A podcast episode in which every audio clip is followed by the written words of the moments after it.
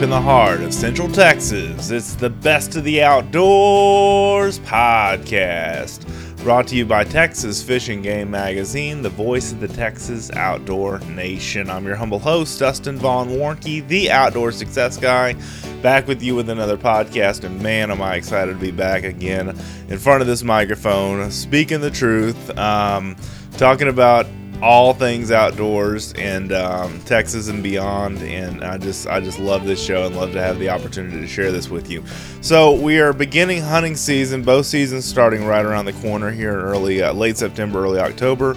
Uh, for Texas here, it starts September the 29th, and um, really excited about that. And the the crazy thing that I wanted to cover on this podcast is is not so much you know the the the the catching and the killing and all the stuff that we talk about, the tactical and practical stuff that we talk about on the show, but I wanted to talk about, you know, some introspective stuff. Why we hunt and fish, why we do outdoor stuff. And I'm bringing a guest on on this show I've wanted to have on for the last two years, I think, since I first was introduced to him by Blake Marshall, who's been on the show before.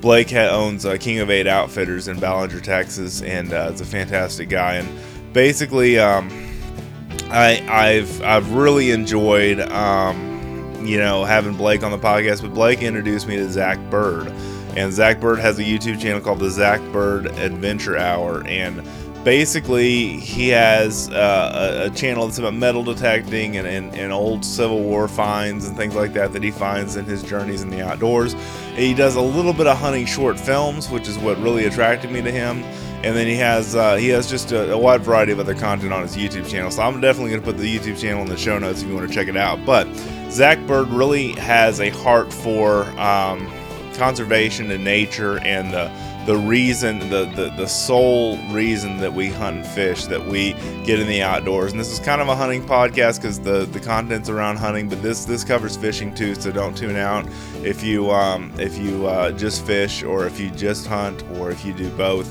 I think this is going to be an educational thing for all of us and just an introspective thing, something that we can kind of look within uh, before we get started with hunting season and uh, the guns and the bows get broken out and start um, start really going after it. I just, I really, really think you'll like this. So, what attracted me first to Zach was uh, the falling of the veil, and this is about a five or six minute, uh, five to six minute uh, clip that I'm going to play that basically talks about. Um, the, the wildlife. It's a short film that he has on YouTube. I'll put the link to that as well. And then I'll end this show with The Call of Fall, which is another short film that he did.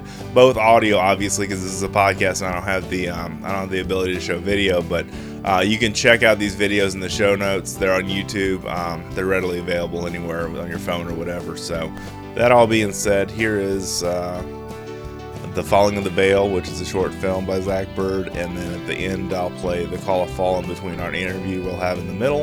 And uh, hope you enjoy it. Thanks so much for listening. Here we go. The Falling of the Veil. I was 24 when I realized the wild was dying. The epiphany came to me while deer hunting one October evening. Such epiphanies rarely seize a man of the morning time, I've found. There's a frailty to morning light. It softens the hard edges of the world where the dew of night makes camp. Its angle radiates a white hue and illuminates the unnamed particles of vagabondage, the dregs of dreams, the frayed edges of night, both waltzing a final waltz. It glows like a lover's breath that curls along each beam like baby hair. During such moments, a poet can only sing.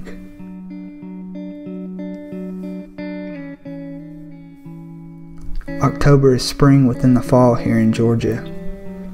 A deciduous cacophony sweeps the hollows, the vibrant yellows of mountain ash and bitternut hickory black walnut harmonize in splendor with the subtle bronze shield of the American beech and sweet birch. Fiery clashes from the northern red oak and American sycamore erupt and seem to disperse red flickering embers of the red maple, black cherry, and flowering dogwood.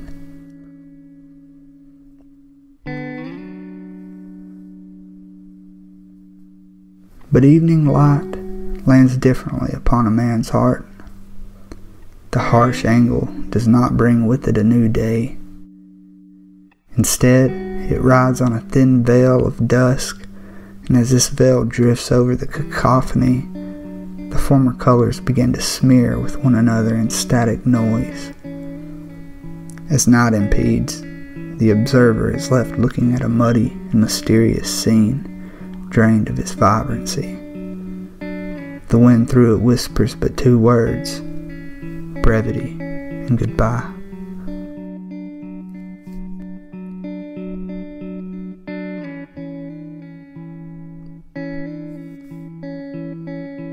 It was during one of these October evenings that I heard a similar whisper in my heart. The words formed and lingered like a hybrid of mist and smog, a clumsy juxtaposition composed of forest noise and the hum of distant highway traffic. From my tree near the mountain top, far away, I could see the pulse of the city. Brake lights flickered between invisible tree branches occasional horn honk shot outward into the forest like futuristic arrows. Faintly, when the wind blew just right, I could make out the golden arches of the burger joint below.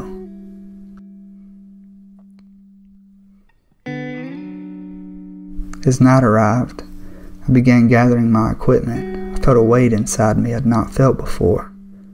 It was not tied to knowing I'd soon assume my position within the red pulse of civilization. No, I'd already come to terms with that epiphany at a younger age.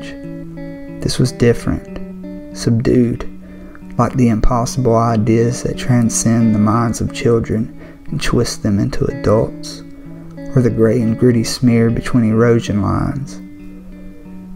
As I made my descent and the city was swallowed by the mountainside, I looked out across the drained lowlands of the Etowah River Valley and saw great running, ghostly gray squares in the night look barren and alien, even from space.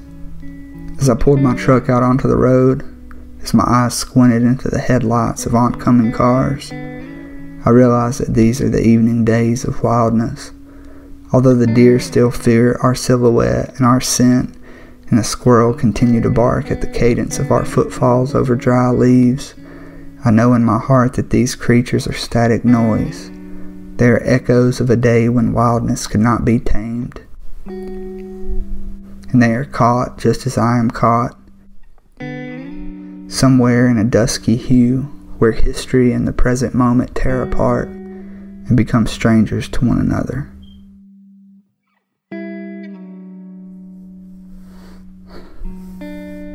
I still go to the woods the wildest spot I find there is often in my mind when I'm able to imagine the fleeting vision of how it all was before it all was not.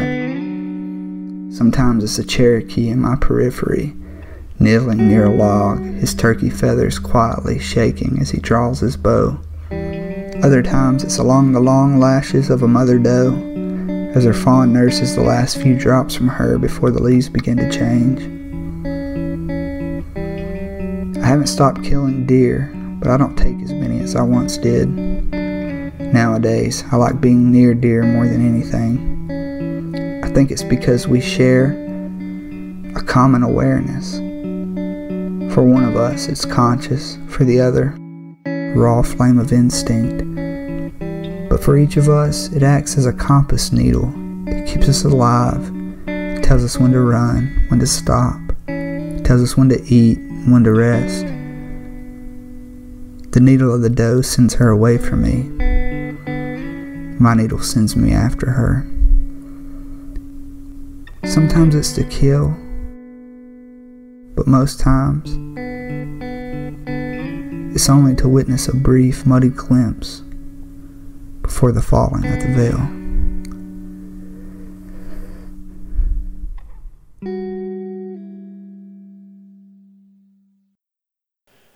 Joining me on the phone, Mr. Zach Byrd from Zach Byrd's uh, Adventure Hour, and I'm saying your name right, Zach.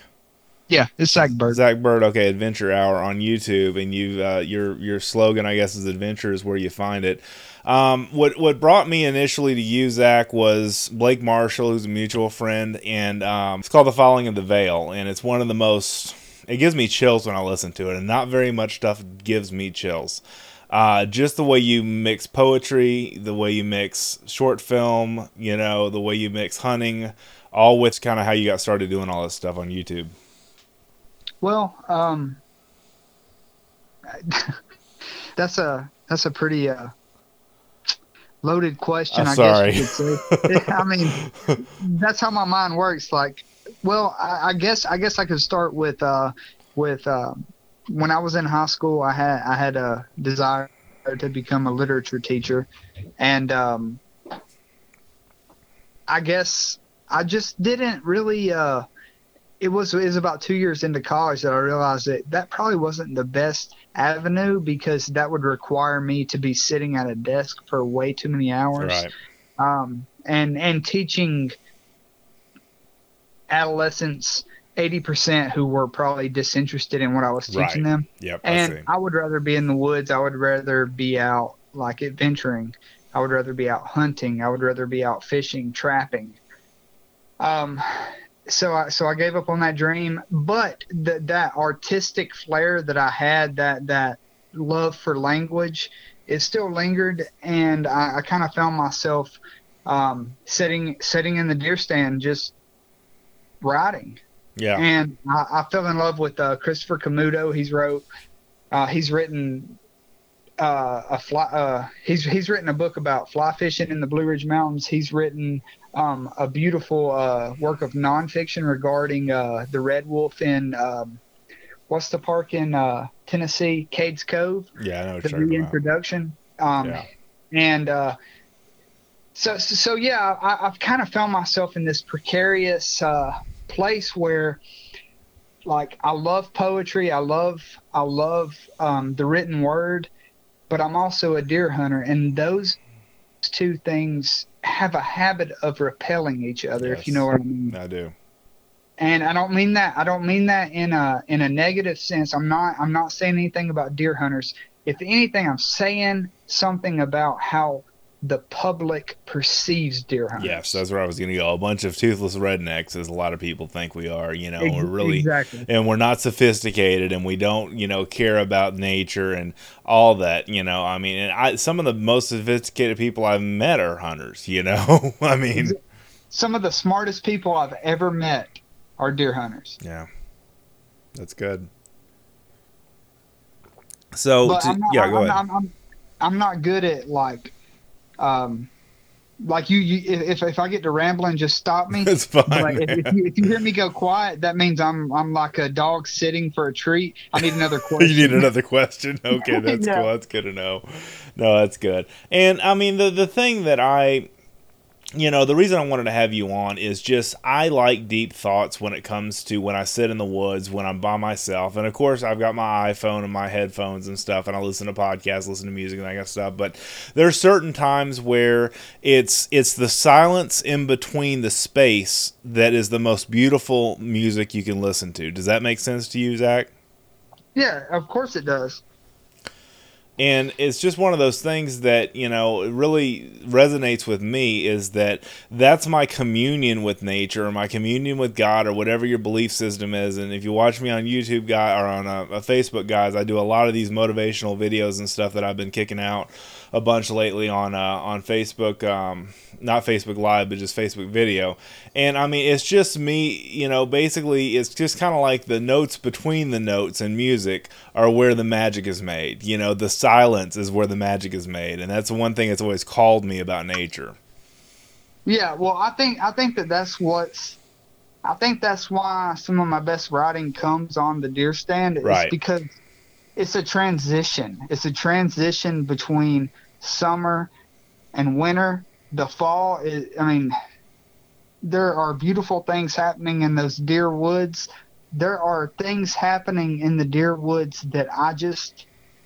I've seen things on stand that I just turn like after it's over, I just turn around and I just want to, I just want to like grab somebody by their shoulders and say, "Did you see that? right Did you witness that?" But there's never anyone there, you know, yeah because it, it's like there's a, there's an entire there's an entirely different world that's existing out there beyond the pavement, Right. beyond the the the cul-de-sac Yeah. that that, that will fill any per- person with this this just sense of awe Right. you know and and and there's so much to be said about just how domesticated the human being as a species has become Uh, that's a good point. Nobody's really brought that up on the show before, and that's a really good point. yeah and i just i just i i mean i make these I, I, I have no political agenda i have no philosophical agenda i have i have no agenda whatsoever when i make my deer hunting videos on youtube i make them purely from like and and and if there's any if there's anybody listening tonight that that that has a calling if you want to call it a calling i don't really like to call it a calling but if there's anybody listening tonight that that writes they'll understand what i'm saying here Yeah. like no i don't i really don't feel that any writer decides when they write Right. Yeah, I agree, and I've written Most quite a bit. well that's well well you probably understand what i'm saying I like- do. That's what. That's why that resonates so well with me because I've written books and ebooks, and I've written. Um, I I author. I offered uh, authored some essays back in uh, college and poetry and stuff that I did back in college and published in paperback. And then I um, then I've written like you know seven ebooks for the outdoor industry. And I mean the thing with all that is that it, the it, it just hits you and you have to get it out of you. Do you do you recognize that too? Exactly. And, Like the image that always comes to my mind when I know it's time to write, I imagine a cat.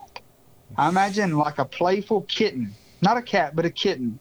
And and just just imagine some twine up on the counter. Maybe maybe somebody set it on the counter, and there's a little dangle hanging hanging off, and the cat's trying to get it. The cat's trying to get it, but finally, it hooks it Yeah. it hooks it and it's like whatever so something happens uh, for the rider and we're able and and maybe and maybe it's not uh maybe it's a subconscious hooking but something Right. happens maybe, maybe it's just a series of events in a in a given day that, that places you in a certain mind state Right. but you're able to hook that twine and then everything just comes unraveling on top of you and you don't really know what to do with it but a good rider is able to to, to, to do something with it Yeah. No, that's good. And I mean, not everybody listens to the show as a, a writer. I mean, obviously, we're Texas Outdoor Nation, and we're um, we're Texas Fishing Game, and and we have a lot of people that listen outside of the state too. But I mean, the thing that that's really interesting about this podcast is I like to go deep into stuff, and you know, it, it's it, it goes back to conservation, which is something that Chester Moore I've had on the show a million times. He's our um, editor in chief, Zach, and and he basically, you know, I, it, brings up this Rick Warren quote, which is kind of a Christian quote, but it says the purpose of influence is helping those who have none, and in a way, in in, a, in an action, you know, proactive state or whatever. It's it's it's our we're the voice as hunters for the wildlife, aren't we? I mean, we're the voice that they don't have without us as hunters. Yes. well I, I, absolutely i mean that echoes aldo leopold all day long Yeah. i mean And I I'm mean, not a big, I'm not a big, you know, uh, reader of all, Aldo Leopold, but I, I know what you're talking about. Yeah, yeah. No, um, that, that, that's fine. That's fine. I mean, there's a lot of books out there. There's a lot. I mean, I'm not sure if there's anything that's been written about more, um, well, at least from my perspective, than than nature. And Yeah. from for I mean, even deer hunting, deer hunting, like every time I, I feel like I have an original thought, like there's probably somebody else who has already penned that thought.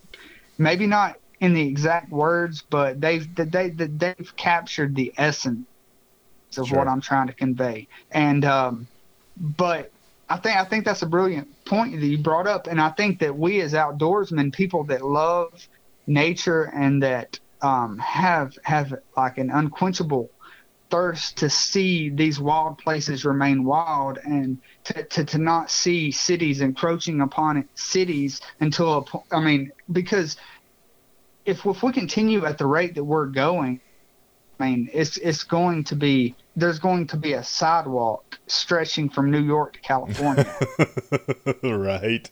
You're not lying about that. You're right. say, and I say that, and then this is going to be weird. I say that as a libertarian, and I think that that's why Aldo Leopold resonates so strongly within me because a libertarian philosophy says that like the free market is the answer. The free Yes. market is the answer, but that's when the poetic, the the deer hunter in me rises up, hmm and I'm like, okay, well the free market is saying that we need seventy two thousand McDonald's between Georgia and Mississippi, and the deer hunter, the poet in me says, no, we don't, and there, we got to find a common, we we have to find common ground between there, and we have to we have to wake up the we we need to shake the core of the the the people that we already have on our team, the deer hunters that we already have on our team. We have to we have to shake them and we have to let them know, hey, listen,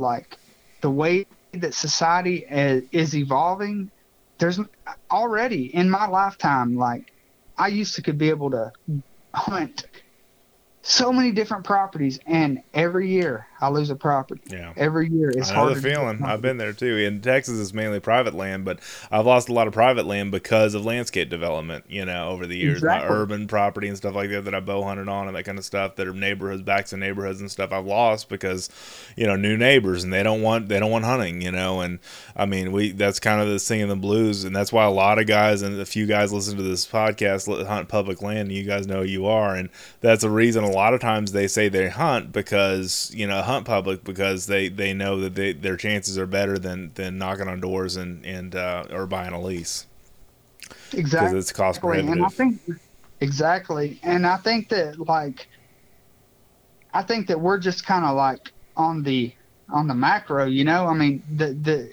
deer hunters know firsthand before anybody else in in in North America. They know, hey, the habitat's depleting. Yes, landscape The development. depleting. Yeah. Like the hunters are the pulse Right. they're the pulse of the wildlife. Like the hunters are what give wildlife value. No, it's true, and it's that way. I've talked about this in the show ad nauseum, but it's that way in Africa. If if there was not hunting, you know, sport hunting in Africa, there'd be no value on those animals' lives, and those animals would not exist anymore.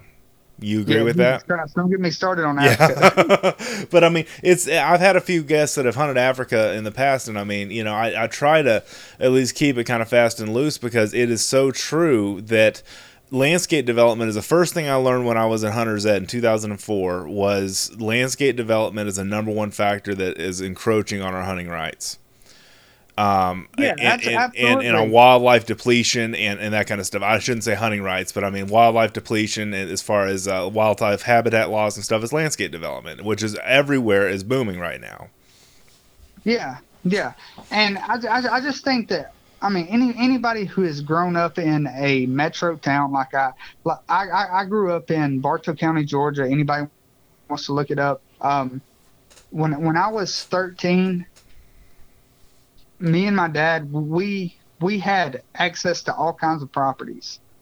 It was not hard to go and knock on somebody's door, and they would they, they would tell us, "Yeah, they're eating all our vegetables. Go Right. ahead." Go ahead and You know, yeah, go get them. Yeah, But those fields and those properties have been replaced by subdivisions, and and and, and, and I don't mean any. I don't mean this in a demeaning way, but when a when a when a a county starts kind of rising as far as like the, the when the land value goes up and whenever it seems like a a suitable place for Yes. someone to live in reference to airports and commutes sure.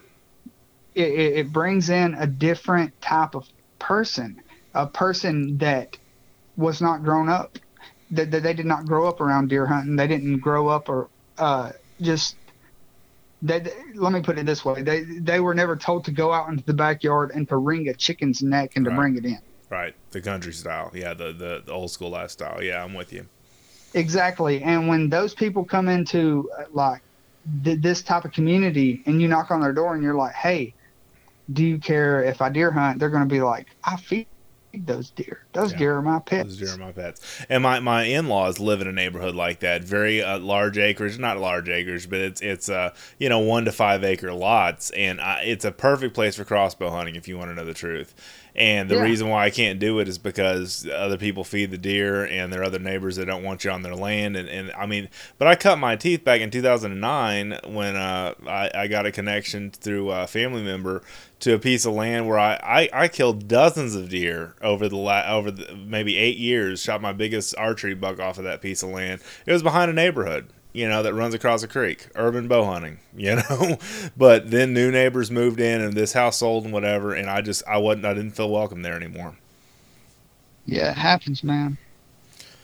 So I feel you, and and that's the thing that I like to talk about, and, and the issues that we face as hunters is one of the things that we can do to educate other people is unite our own front, and that's one thing I don't think that we're doing very well because um, bow hunters versus crossbow hunters and gun hunters versus archery, I do it all. I love it all. But can't we all get along? You know, that's what I've been saying on this show for years. I mean, why can't we unite and have some things in common and fight the good fight together? Well, that's what that, that's that kind of puts me in another situation as a libertarian because as a, as a libertarian, I fundamentally despise collectivism, Okay. and and and collectivism is something where just it, it's like it's like team spirit, you know, because. I- To go to, to reference Thoreau, I believe in the individual. I believe in the individual spirit. Okay. But if there's ever been a time, if there's ever been a time to embrace collectivism, it's in the outdoor community. Yeah. We have to support one another. Do I like uh who's the uh who's the rock star? Come on. Ted Nugent. Ted Nugent. He writes Ted for our Nugent, yeah. magazine, dude. I mean, Yeah. so be careful. I- I- I'm not- kidding. hey, hey. I'm just Uh, messing. hey man, if, if you you can you can you, you can you can holler at my subscribers on YouTube, they know that I will call a spade a spade. And know. I'm not saying that I dislike the man. I'm not saying that I don't agree with the man. Going I'm just saying that. Do what? Keep going with your thought. You're good. Okay. Um, I think that Ted Nugent has probably brought more people into the hunting community than he's pushed away. But I feel like he's pushed away people that could have been brought Mm, to the hunting community. And that right there, that right there is the crux. And that's what I want people to hear because he comes across to somebody that grew up in Sacramento as as as fringe. He comes across as fringe. Oh, sure. He does Oh, he does, and yeah. and and like we're not tr- i mean we're not trying to we're not trying to we're not trying to bag the the stocked trout we're trying to catch the, the those native trout Yeah. Yeah. and and if somebody wants to argue that point with me then i mean I'll, Yeah. I'll have a conversation with them but Yeah, that is something that really needs to be discussed because we really need to evaluate how we portray deer hunting Yes. and and harvesting organic meat from the wild. I mean, it, it should like hunting should be viewed as eloquently as going out and harvesting mushrooms. yes. I mean, as far as uh, how we evolved, I mean, we're hunter gatherers. right. Like meat should not be um, alienated from from mushroom hunting or going out and picking blackberries. It's the same thing. I mean, Yeah. it's in our genes. It's in our DNA. It's primal. yeah. And when you when anybody anybody that portrays it in a way that that that puts people off, like don't don't let your ego go. Right. Let your ego go. Don't don't let your ego get in the way because your ego your ego is something that came later. That's something that came later. Before I mean after we were hunter hunters and gatherers. right. Like No, I'm with you. I, I, yeah. I'm, I'm. I, I, I, digress here. I, I don't want to go too deep into that. no, but we're not. I mean, am I just, saying I, yeah. I, I like I, I like him, but I'm just saying like from from a, I, I, I, I can see how he could be perceived from Sure. like some kid that grew up in New York that could be reachable, but then he turns on Fox News and sees this dude debating uh, Piers Morgan, and, Right. and he comes across as just he's like no way, and then he turns that button off forever, yeah. forever. He's not going back. Yeah, that's a good point. I mean, and that all being said, my whole thing is, and I'm a libertarian too. I hardly ever talk about politics on the show. That's but, awesome, man. But That's I, awesome. I really am, and mm. I'm, I've been a libertarian for probably 12 years now. And I mean, the the reason why I am is because I believe in, you know, the power of free will, the power of free market, and all that other stuff. But I mean, it's good to find somebody that's like minded about that about politics stuff. But I mean. I, am all about furthering the agenda of the hunting, you know, the hunting tradition down the road, and that's something that I've been about with this show for a while. Is just educating people on talking to the right people and and getting kids in the outdoors. Which sometimes, you know, a lot of people I, t- I tout that point all the time, Zach, on this show about getting your kids in the outdoors. But a lot of times, if it's a kid of a neighbor's, you know, kid, you know, a, a friend of a neighbor's, you know, heck, sometimes throw them in the truck and, and, and bring them, you know, make sure it's okay with their parents and take them hunting. I mean, if they have no other exposure to it, that may be the only exposure they get. I remember, I remember back in high school, um, cause I, cause I grew up deer hunting. I, I my earliest memory, my, one of my earliest memories was just sitting on a homemade wooden stand mm-hmm. no, nothing to prop my feet up on. I'm just sitting beneath my dad, pretty much on a two by four. My feet are numb, and a deer walks out. My dad kills it. Well, I that that was when I was about six or seven, and fat, fast forward five or six years, I'm I'm I'm in middle school and I'm talking to my friends about hunting. Fast forward two or three more years, I'm in high school, and all I want to do is to introduce as many people to what I have experienced out there in the woods as I can. And I've been doing that ever since yeah. I can remember, ever since I was able to. That's awesome. It really, it, it, it really happened once I got my license. I was like, okay, well, I have my license now. Yeah. Who, who do I think that I can like turn on to this? Who, who, who do I feel is like susceptible to, to getting this bug, this virus that is like something that we've forgotten along the way. Who who who can I who can I and and honestly I I have gotten so many people into deer hunting and it's something that like we as hunters don't talk about enough like no, it's something in us the advocate, it's, it's, it's not something yeah exactly it's not something new that you're introducing into their body it's something you just have to like breathe life into. It's already there. They have an yeah. ember deep down in them. I didn't even They're think human. about that. That's good. Yeah, I like that. The, the the ember's already there. You just got to stoke the fire. Yeah, you just you just got to breathe a little life into it, I man. Didn't even think it's about a, that. That's great, Jack. I mean, that that that's that's what it is, though. I mean, you, you show me a per, you take you take, and and I, I say this I say this as somebody that's never experienced this, but I've watched some very captivating videos. If you were to take somebody and put them in Colorado during during the bull elk season, the full, like full fledged rut, they're gonna want to shoot something. Mm-hmm. It's primal.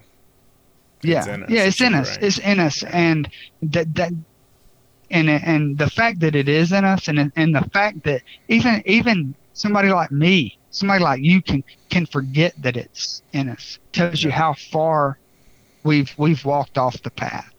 No, and that's, that's the me- messaging. That's the that's the message that we have to try to rephrase. That's the messaging that we that we really need to consider when we put our things out there. And by things, I mean our posts on social media.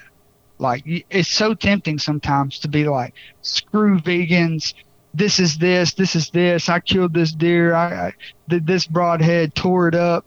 No, stop, stop all that because you're you're turning future hunters off. Yeah, I, am I'm not. I, I'm just saying.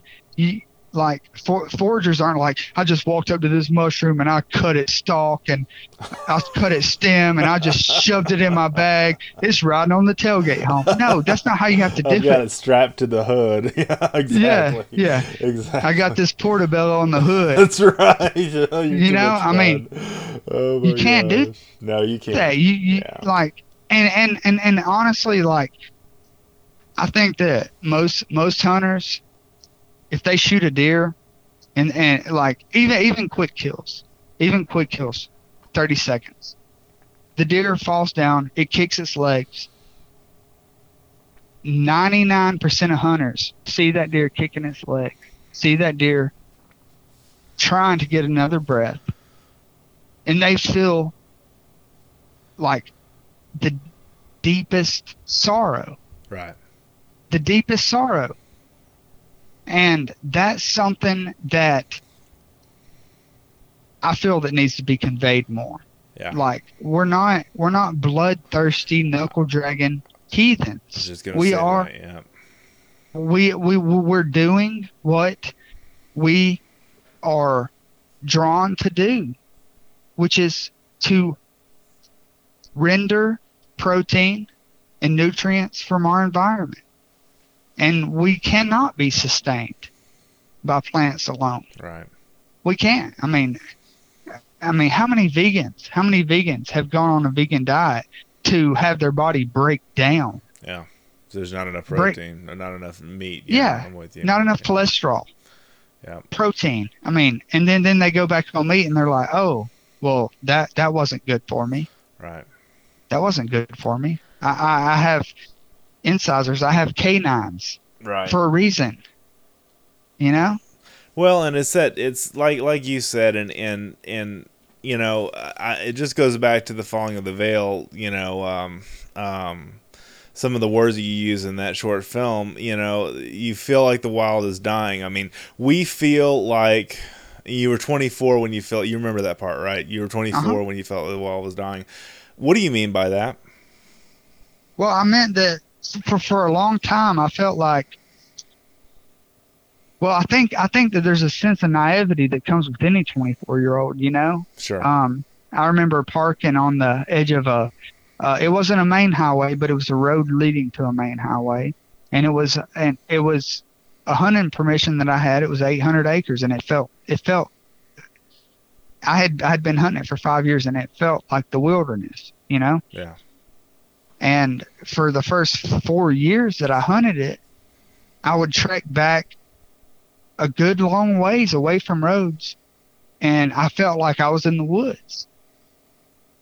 Well, there came an evening when the foliage was gone, and I was sitting up there, and I, I, don't know about you, but I'm always the type. I sit in my stand way too long. Everybody's always waiting on me at the trail. Like, where is he at? And I'm just convincing myself, like, if, if a deer walks out, Yeah. One Yeah, I minute. I'll be able to see it. I'll be I'm able the to see same it. way, dude. Don't worry. I'll, I'll pull my bow back, and I'm like, I can't see nothing. Yeah. But but anyways, I was sitting there, and something came over me, and I, and I just I, I was I was nearly on the peak of a mountain, and I could I, I looked down and I could see brake lights, I could see the golden arches of McDonald's signs, and I was like, I had this like like sad feeling come over me. I was like, this my entire life I felt like I, I was venturing into the wild. I felt like I was getting away from society, but like there's no getting away from it. Like this is what we are. This is what we do. We conquer. We destroy. And then I started imagining like, well, how long is it until this 800 acres becomes 400 acres? Yeah. And how long before exactly and that that that led me on this this depressing like to this depressing mind state where I was just like, well, what are we doing here? Like, Yeah. well, well, what are what are we doing here as a species? Because I don't see wildness surviving this. Yeah. And then, then I started viewing humans, and I don't mean, and, and trust me, I've already said I'm a libertarian. I'm not a Democrat, and I, and I, I'm team human all the way. I want us to survive before I want deer to survive. You're in good if that hands means- here. We all love you. Okay, if that means escaping Earth and and becoming multiplanetary, right. sure, that's fine. I'll hunt. I'll, I will hunt animals there. But Yeah. what I'm saying is, like, what is the ultimate goal? Um, if and, and I'm sure that you have some people that are contractors out there, and and they're meeting the needs of people Sure. that are currently needing needs. But I think that we're at this precarious state in our species where we need to take a step back, we need to take a deep breath, and we need to reevaluate what we're doing to this earth. Um, we need to really, like, reevaluate what means something Right. to us. No, that's a good point. Because, go ahead. no, you go ahead, buddy.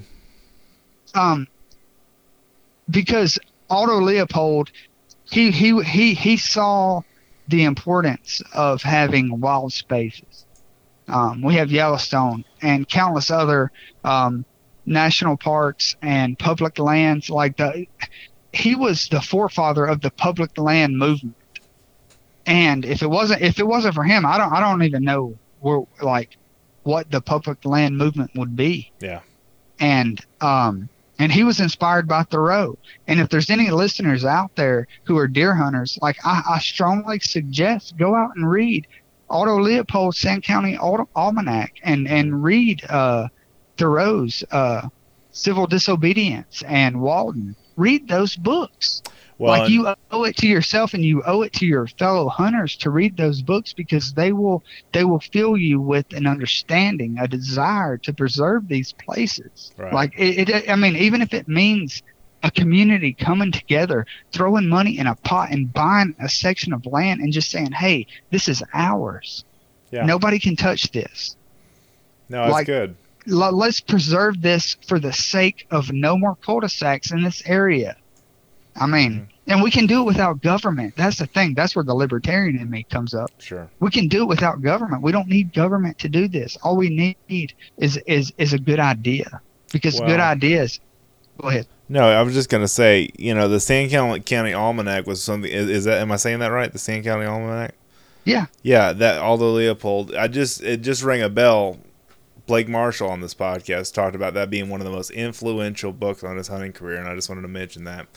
Um, that's awesome. You know, because that that that's one of the books I've I've skimmed through a little bit, but I've not really sat down and read. And I mean, it's just, but it's one of those. You're a hundred. God, I just love having you as a guest because this this is the same stuff that I talk about here all the time. That my guys are probably my listeners are probably tired of hearing me say it, but uh, it's.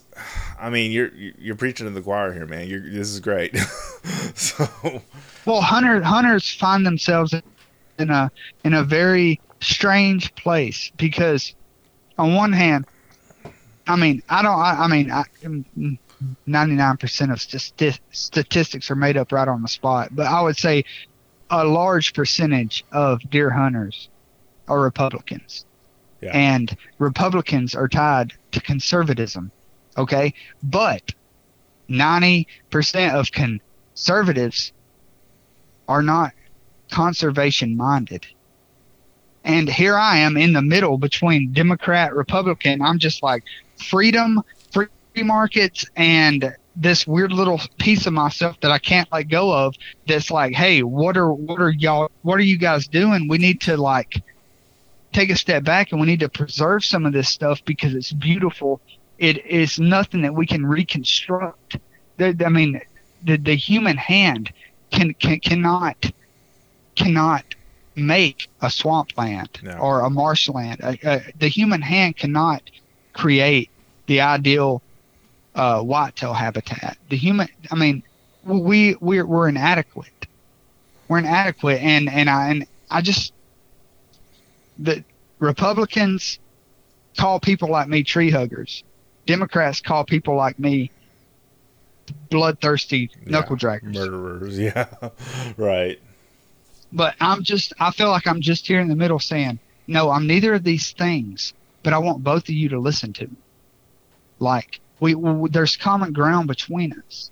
Like, we shouldn't be, we, we, we, we, we shouldn't be polluting the oceans. We shouldn't be like, like devastating our national forests, not national forests, but our forests. We, yeah. we, we have to if we're going to preserve wildlife so that our children and our children's children can appreciate it, then we, we, we have to put some value in it. And the only value that, that I've ever seen with any merit is through hunting and yeah. fishing. Yeah, no, that's good. And I mean, the thing that are people that are on the other side of the fence, literally, that, that believe in you know that we're bloodthirsty and that we're we're knuckle draggers and everything else like that because I, I, use that same terminology. Um, they don't realize the sorrow that we feel when we stick a knife in a fish or when we put a bullet or, or an arrow in a deer. Um, you know, I mean that we're in a way it looks to them like we're destroying nature. And I'm trying to teach my son the difference between that right now, where we consume nature, it becomes part of us, and then it gives us energy and I mean, but it's that visceral bit of sorrow that you feel when you when you take that fish home or you you shoot that deer, shoot that hog or whatever. Um, it's something that I don't think a lot of people on the other side of the platform think about. You know, uh, that we feel that too. You know, we care about that animal too. We care about our own animals too. We care about nature and the further, you know, use of that you know resource in the future. So Well, I'm, I'm might- agreeing with your point. In other words, Exactly, exactly. And and what we have to realize as hunters, we we um, we, we we need to we need to be cautious of how we phrase things, but at the same time, we need to be very aware that we live on a we live on a planet in which 98% of the people 98% of the people are omnivores.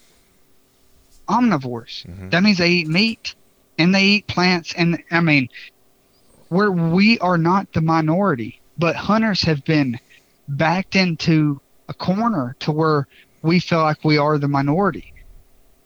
We need to rephrase, we need to reevaluate how we phrase things, and we need to give our our way of living a better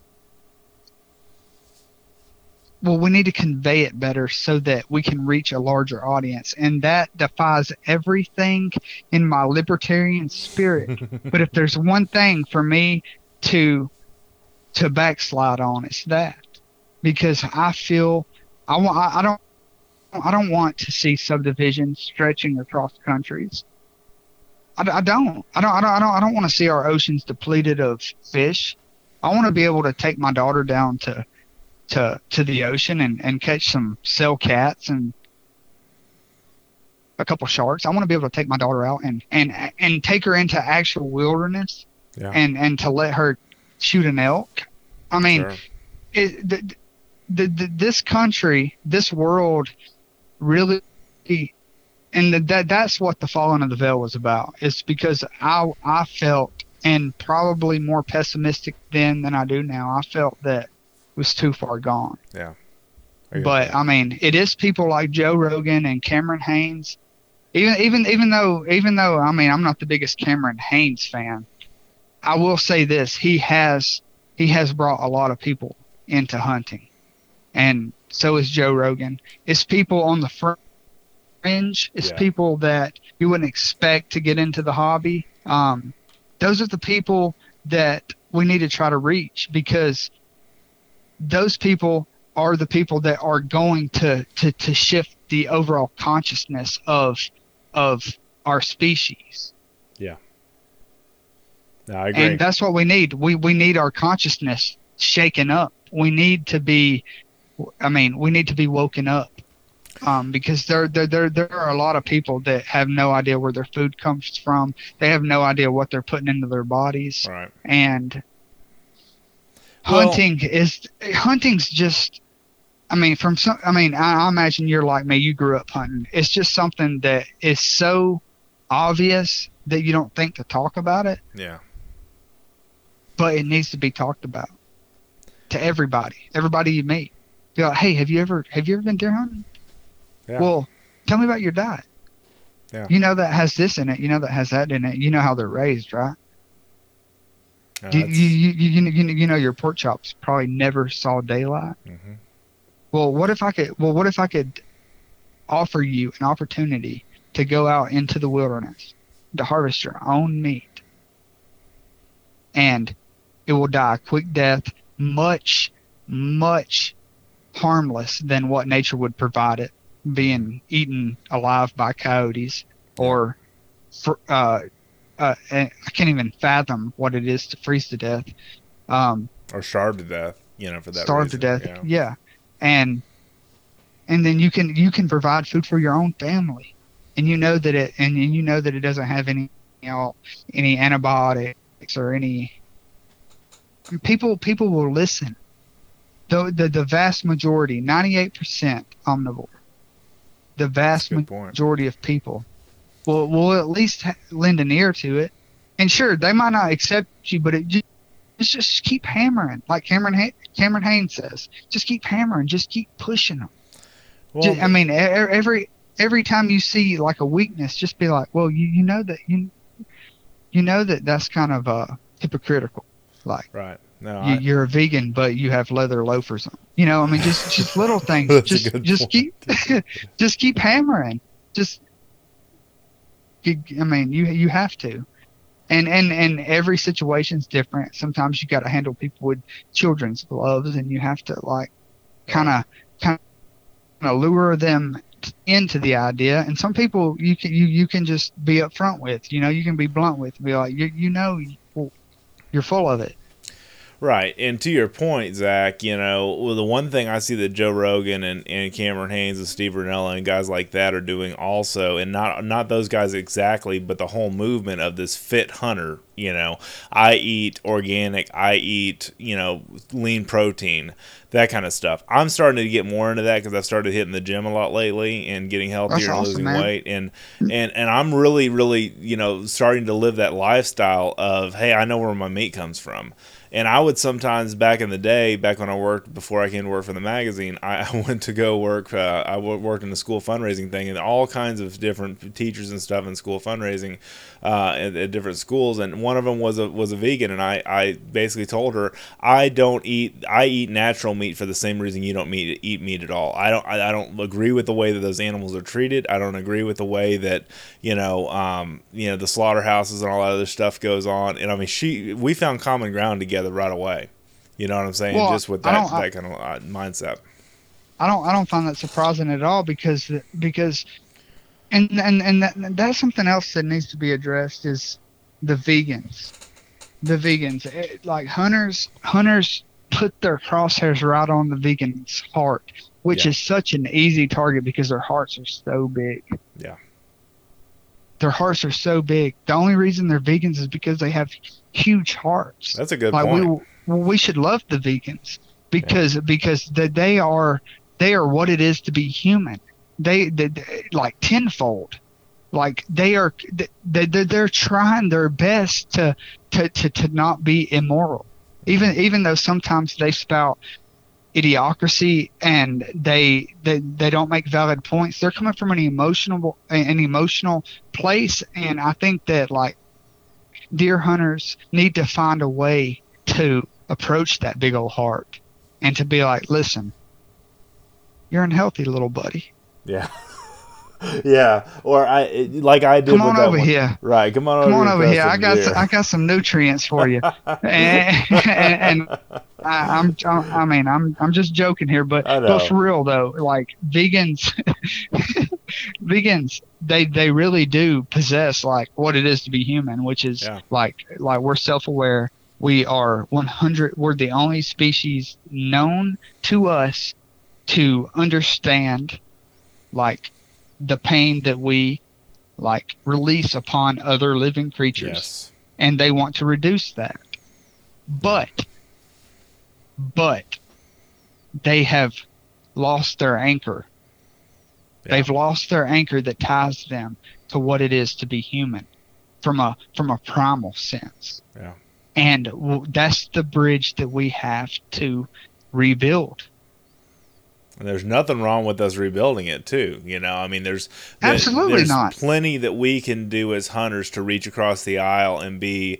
I don't want to say bipartisan to not get into politics, but you know what I'm saying. To be to understand where they're coming from, and uh, you know, seek first to understand, then to be understood is what I'm trying to say. Exactly. So Exactly. that, that's one of the well seven, well worded. uh, seven habits of highly effective people I stole there. So anyway, um, but no, that's great. And um, so, do you have anything? I mean, you're are you mainly a bow hunter then? You would think so. No, I'm not. Um, okay, because I see you with a lot of bows in your videos and stuff. I was just curious what your what your main weapon of choice was. I love archery. Um, this past deer season, as a matter of fact, um, it was the opening day of muzzleloader season here in Georgia. We have one week of muzzleloader season, and everybody in my little five square mile community was hunting this one buck. Everybody had pictures of him. I'd been seeing him from the road at work. Um, I started to call in sick. I mean, I literally saw him like 500 yards from my deer stand. And then uh, opening day of muzzleloader season, I had a bow in my hand, and he came out at 60 yards. It was like cracking daylight, missed out. Doe came right in, and he he held up right at 60 yards.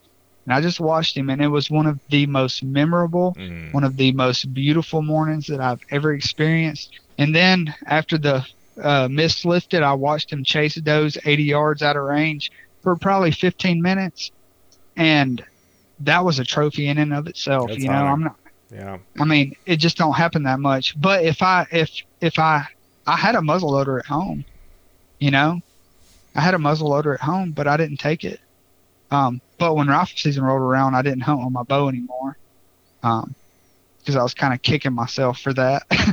but wh- I don't know. I grew up gun hunting.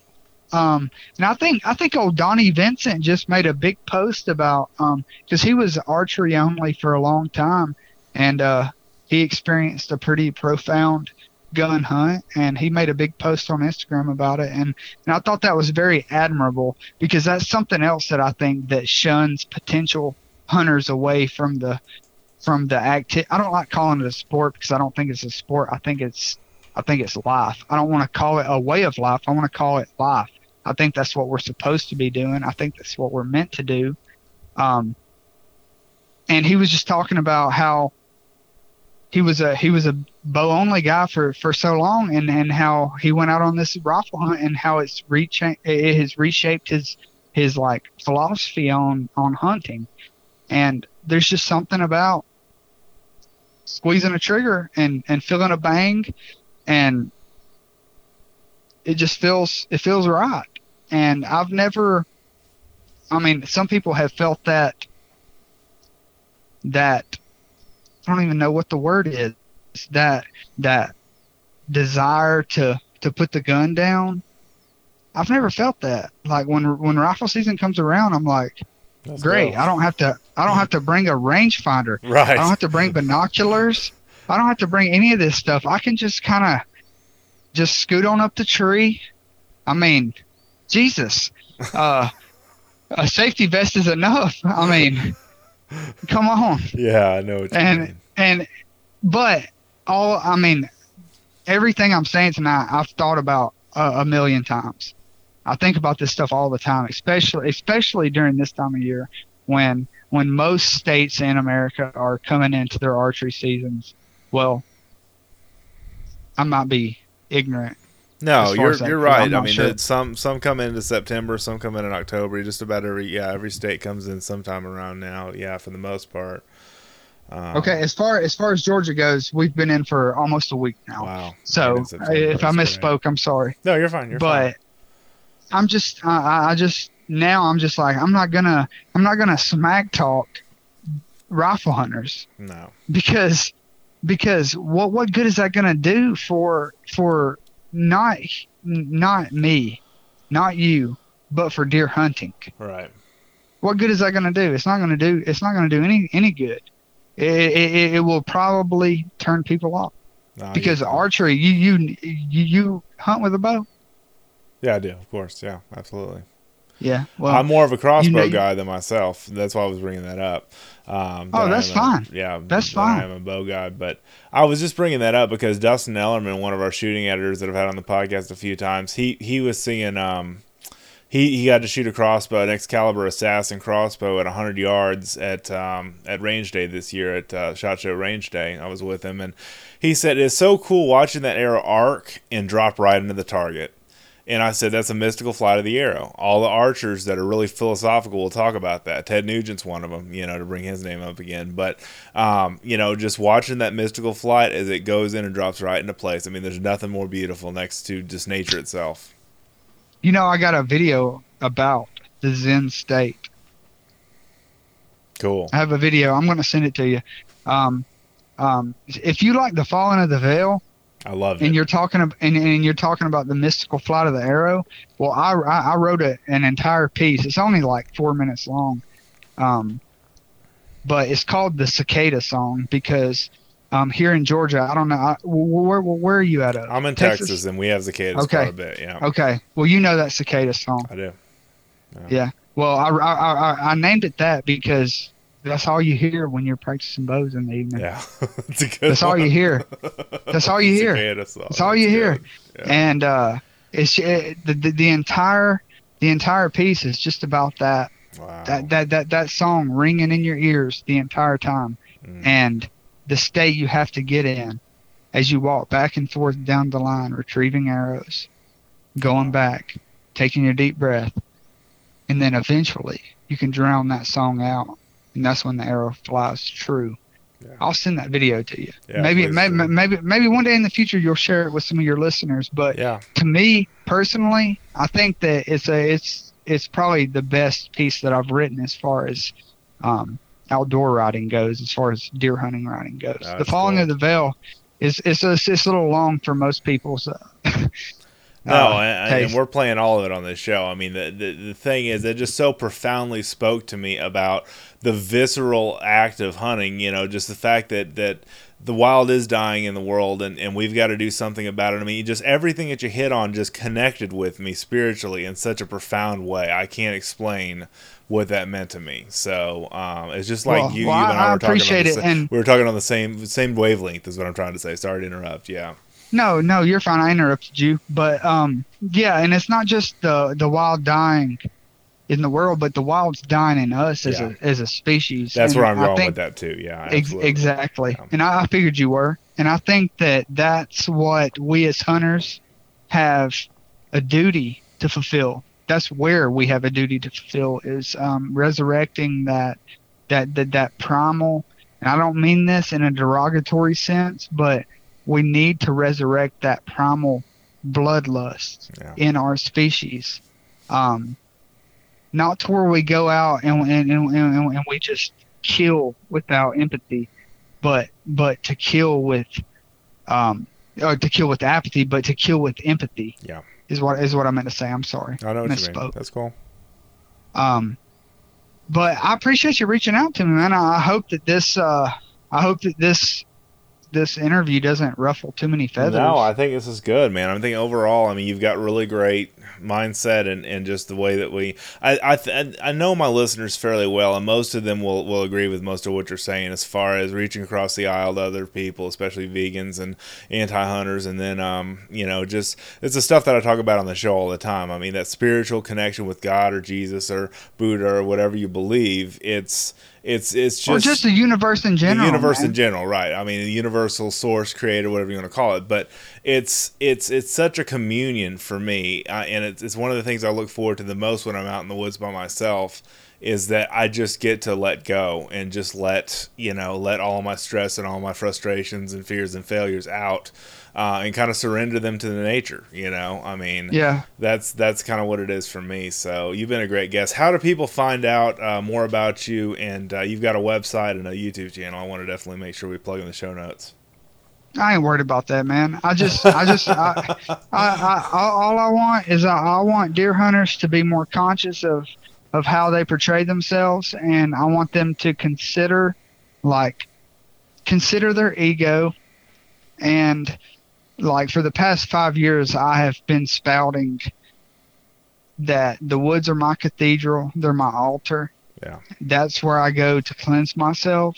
And and the, you may have some listeners that feel like that's some hippy dippy bull, but I don't see it, that way it- at all, man. it's- it, it's true, man. That's that's that's where I go for cleansing, and if we can just if we can just hang on to that that notion that like this is something that we're supposed to be doing. I don't care about my YouTube channel. I don't care about it growing. I'm making videos because I like making them sure.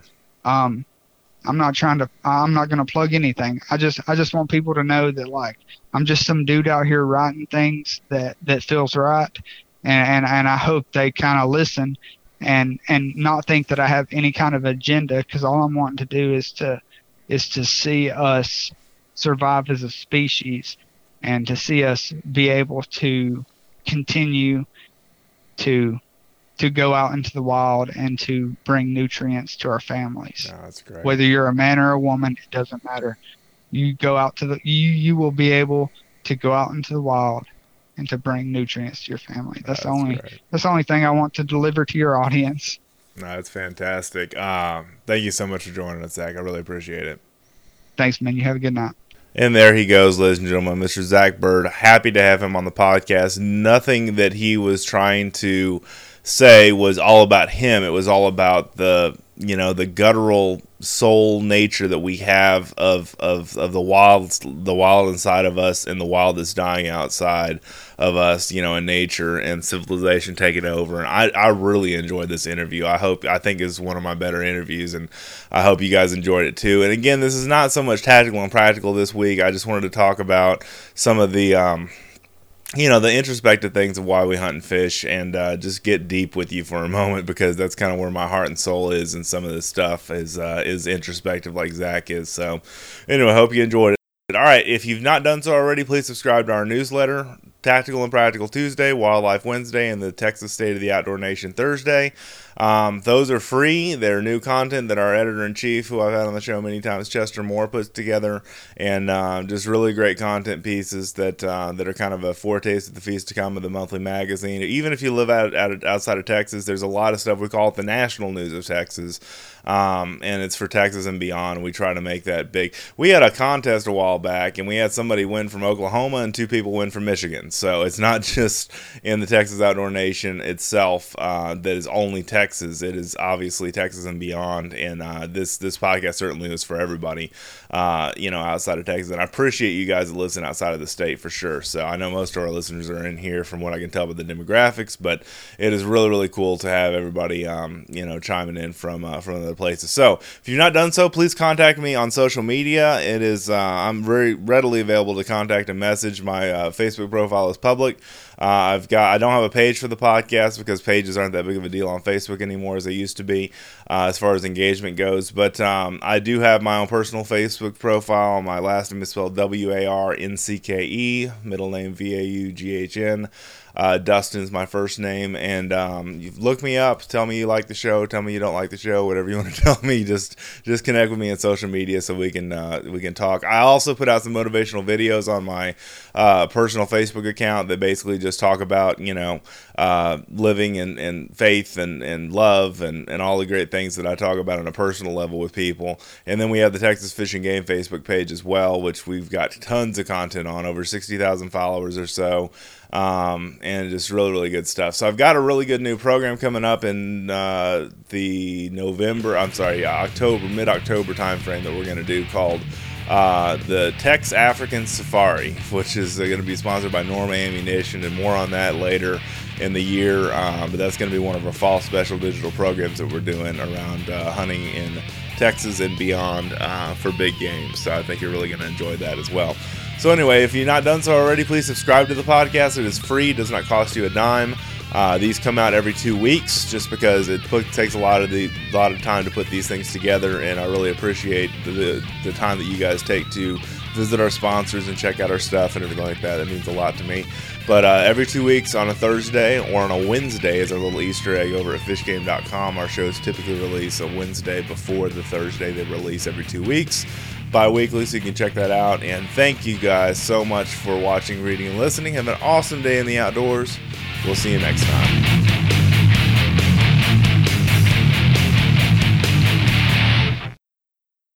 every summer around july the air here in georgia becomes a blanket of steam weaved with swarming mosquitoes equipped with ticks that drop from the above leaves like articulate dirty bombs the distant laughs and cries of neighborhood children seem to hold the brevity of spring, which, too, was pushed by the indifferent sun to a mysterious, cooler place. As dusk arrives, brown bats and their erratic maneuvering and silent songs seem to lure the children back into the yards. We, good parents, follow and watch on in suspended fascination and intrinsic nostalgia, remembering a time when the world could be contained within a small acre of land, when even the summer couldn't protect the fireflies from our primal urge to chase. It's always in failing light, beneath a symphony of cicadas, before the silhouettes of my children dancing the sacred summer dance, that I begin to feel it and although I cannot yet act upon it, I wrap it up in all the beauty of the dusk, savor the cool, bloody fall.